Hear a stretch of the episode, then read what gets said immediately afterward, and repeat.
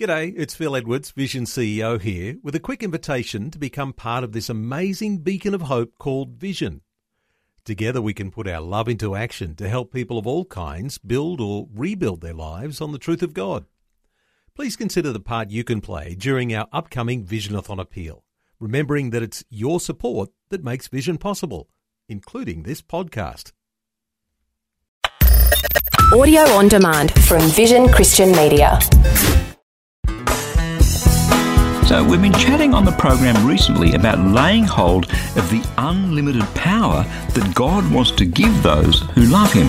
Great, but come on, how do you actually lay hold of that power? Well, the answer may not be what you think. Hi, I'm Berni Dymet. Great to be with you again. Today we're going to be taking another look at the power unlimited that God wants to unleash in and through your life from a different perspective. And do stick with me because very soon I'll be telling you about my special edition book. It's called Power Unlimited, and I'd love to send you a free copy to help see the power of God unleashed in you and through you. A few years ago, I had the opportunity to speak with a group of high school students at the opening of their college and senior campus. The subject of my presentation was this how to get more out of your parents. I just remember that when I was at high school, speakers at those functions were so boring. I wanted to grab their attention, and it certainly did that. A few of the parents, I have to tell you, were listening pretty closely as well, but the heart of the presentation was this. Our parents, at least the great majority of them, are hardwired to bless us.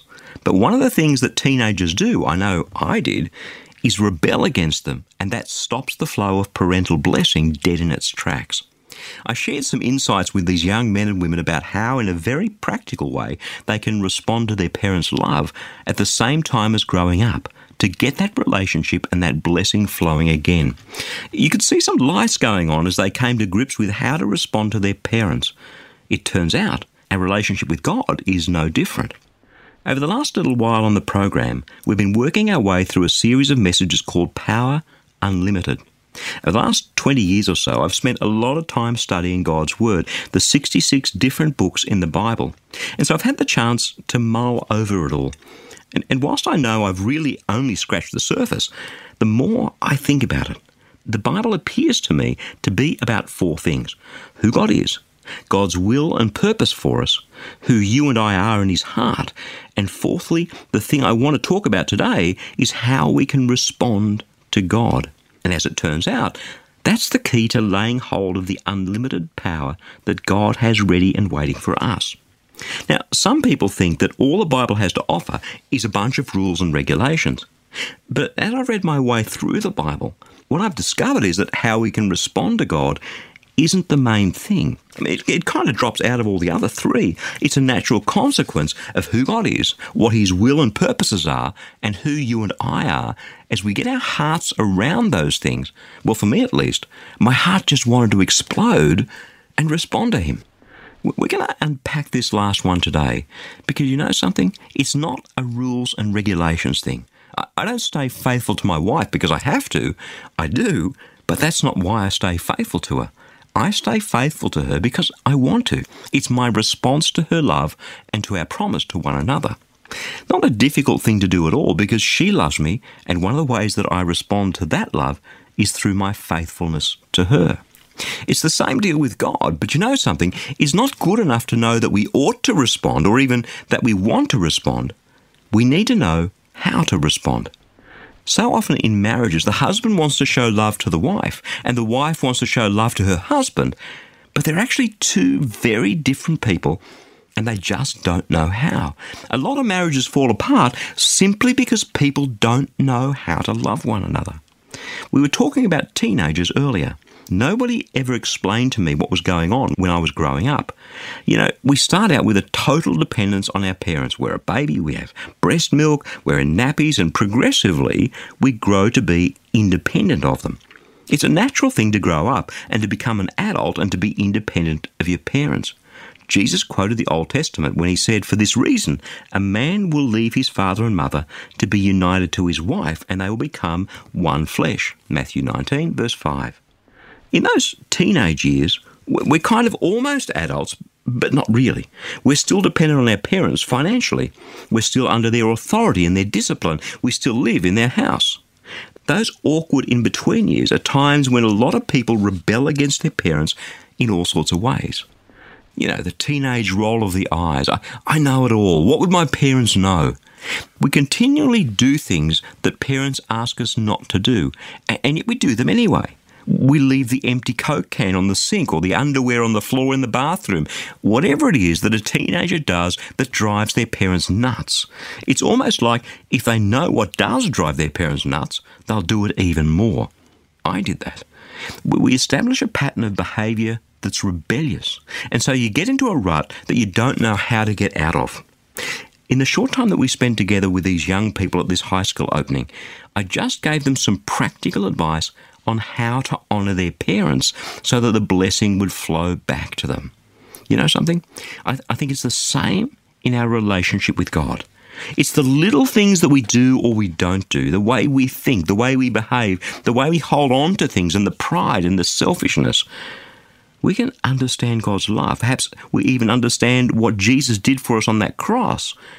But unless we know how to respond to that, we may not respond properly. And sometimes we know, but we just can't bring ourselves to do it. The Apostle John explained how to love God. 1 John chapter 5, verse 3. This is love for God, to obey his commandments, and his commandments aren't burdensome because everyone born of God overcomes the world. Here's what a regular pattern of Bible reading and prayer has done for me it's progressively changed me. Just when I'm going through a tough time in a relationship, I read something like this 1 John chapter 4 verse 18. There is no fear in love, but perfect love drives out all fear because fear has to do with punishment. The one who fears isn't made perfect in love. We love because God first loved us. If anyone says, I love God, yet hates his brother, he's a liar because anybody who doesn't love his brother whom he has seen cannot love God whom he hasn't seen. And he has given us this commandment whoever loves God must also love his brother. You know, when you're going through a tough relationship and, and you want to rip someone's head off, you pick up your Bible and you read that and you go, God's speaking to me about how I should respond to his love. Just when I'm struggling with this or that, I turn the next page and he speaks right into that struggle, right into that I want to go my way. And God says, But if you want to respond to my love, here's my way. It's a much narrower path, it's a much more difficult path, but these are my ways. And my ways are not always your ways. My thoughts are not always your thoughts. See, his quiet, still voice speaks into our heart with a power and a gentleness, and he calls us in his direction, not our own. And for me, it's always been that God's spoken to me in a way that my heart just wants to receive what he says, in a way that nobody else could speak. And he does that through his word, the Bible. He speaks in a way that changes me, that fills me and equips me and prepares me and encourages me. When I read God's word, I'm not just a better preacher. I'm a better husband. I'm a better father. I'm a better work colleague. I'm a better friend. God teaches us how to respond. Now, I have to tell you, this is all very much a work in progress for me, and others, no doubt, are much further down the track than I am. But that's not the point. Like a surgeon, he's taking out the cancers, the cancers of sin, reconstructing, repairing, healing, encouraging, restoring. That's what happens when we go to him and we listen to what he has to say. He teaches us and shows us how to respond when we spend time in His Word. He, he just does. That's why there is such incredible power in the living Word of the living God.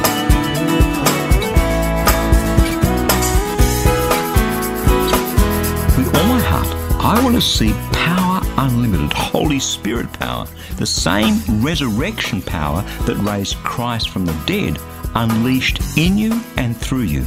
That's why I'd love to send you a free copy of my special edition book, Power Unlimited. It's one thing to believe in Jesus, but He's not looking for comfortable pew sitting believers. He has so much more in store for you. He means to change the world through you.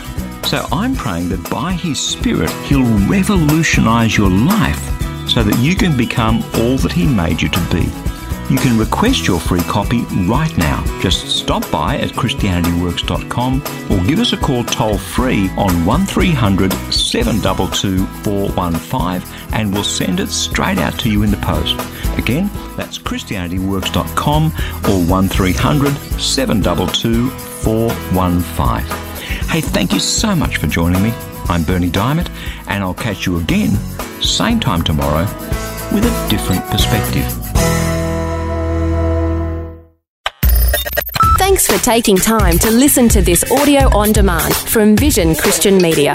To find out more about us, go to vision.org.au.